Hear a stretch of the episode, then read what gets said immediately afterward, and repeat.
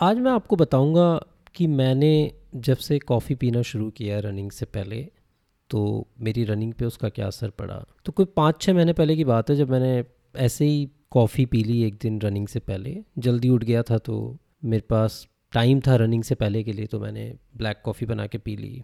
मैं इतना ज़्यादा ब्लैक कॉफ़ी नहीं पीता था उस टाइम तक। And then I think it was like एक घंटा पहले रनिंग से कॉफ़ी पी और मैं रनिंग पे चला गया। एंड uh, उस दिन मेरा शायद अब अगर मेरे को याद है तो कोई दस किलोमीटर टाइप से मुझे रन करना था। तो इट वेंट प्रीटी गुड मैं बहुत अच्छा फोकस रहा। इवन ऐसा भी था कि रनिंग के बाद में ऐसा फील हो रहा था कि अभी और रन कर सकते हो आप। मतलब अभी आप और तीन चार किलोमीटर निकाल सकते हो बिना थके हुए। So that was very new to me मुझे नहीं पता था कि कॉफ़ी इतना कुछ कर सकती है क्या। तो थोड़ी सी फिर हमें चुल हुई, पता करने की ऐसा हो क्या रहा है, इतना कुछ पता नहीं था। तो मैंने फिर सर्च किया।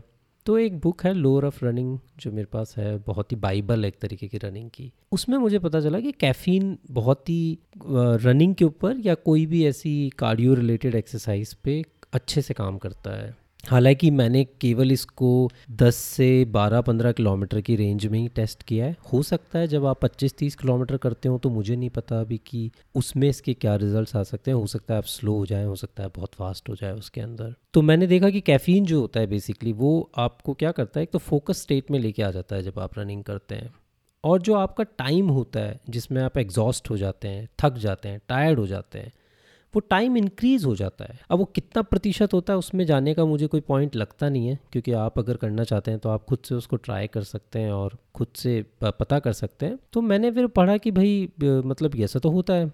अब कैफ़ीन किस किसमें अवेलेबल होता है? कैफ़ीन हमारे कॉफ़ी हो गई, चाय हो गई कोल्ड ड्रिंक्स हो गई, और बहुत सारे ड्रिंक्स होते हैं जिसमें कैफ़ीन अवेलेबल होता है। तो हाँ तो ये बहुत ही मैं कहूँगा कि एक अच्छे रिजल्ट्स मेरे को मिले कॉफ़ी को पीने से सुबह सुबह। और अभी भी मैं इनफैक्ट ट्राई करता हूँ, जब भी मेरे वर्कआउट वाले दिन होते हैं, जिनमें मुझे थोड़ा सा तेज भागना होता है या इंटरवल्स के अंदर रन करना होता है, कॉफ़ी पी के जाता हूँ मैं एक घंटा पहले और उसके बाद मैं बिल्कुल अच्छे से फोकस करता हूँ उस रन और आराम से फिनिश हो जाता है, कोई बहुत ज़्यादा पता नहीं चलता उस दिन। रही बात कॉफ़ी की तो मैं जनरली बहुत सारी कॉफ़ीज़ मैंने ट्राई कर ली हैं, अब तक इंडिया में अपने बहुत सारी कॉफ़ी स्टेट्स हैं, आपको कॉफ़ी आराम से मिल जाएँगी। एक तो जो अपने बेसिक आती हैं, दस बीस रुपए वाली नेस कैफ़े के छोटे पाउच आते हैं, आप वो भी ट्राई कर सकते हैं। मुझे थोड़ा उनका टेस्ट समझ में नहीं आता और उनके अंदर दूध मिला के पीना पड़ता है या मिल्क बना मतलब मिलाओ तो वो अच्छी लगती हैं बट वो मुझे ज़्यादा समझ नहीं आती है। तो मैं बेसिकली कॉफ़ी पाउडर मंगाता हूँ। पहले कॉफ़ी पाउडर मंगाता था जो अरेबिका होती है हंड्रेड परसेंट अरेबिका और उसको आप पानी में बॉयल कर लो और फिर उसको पी सकते हो या ओवरनाइट फ्रिज में रख के भी छोड़ सकते हो। और अभी रिसेंटली मैं बेसिकली कॉफ़ी बीन्स मंगाता हूँ डायरेक्ट फार्मर से।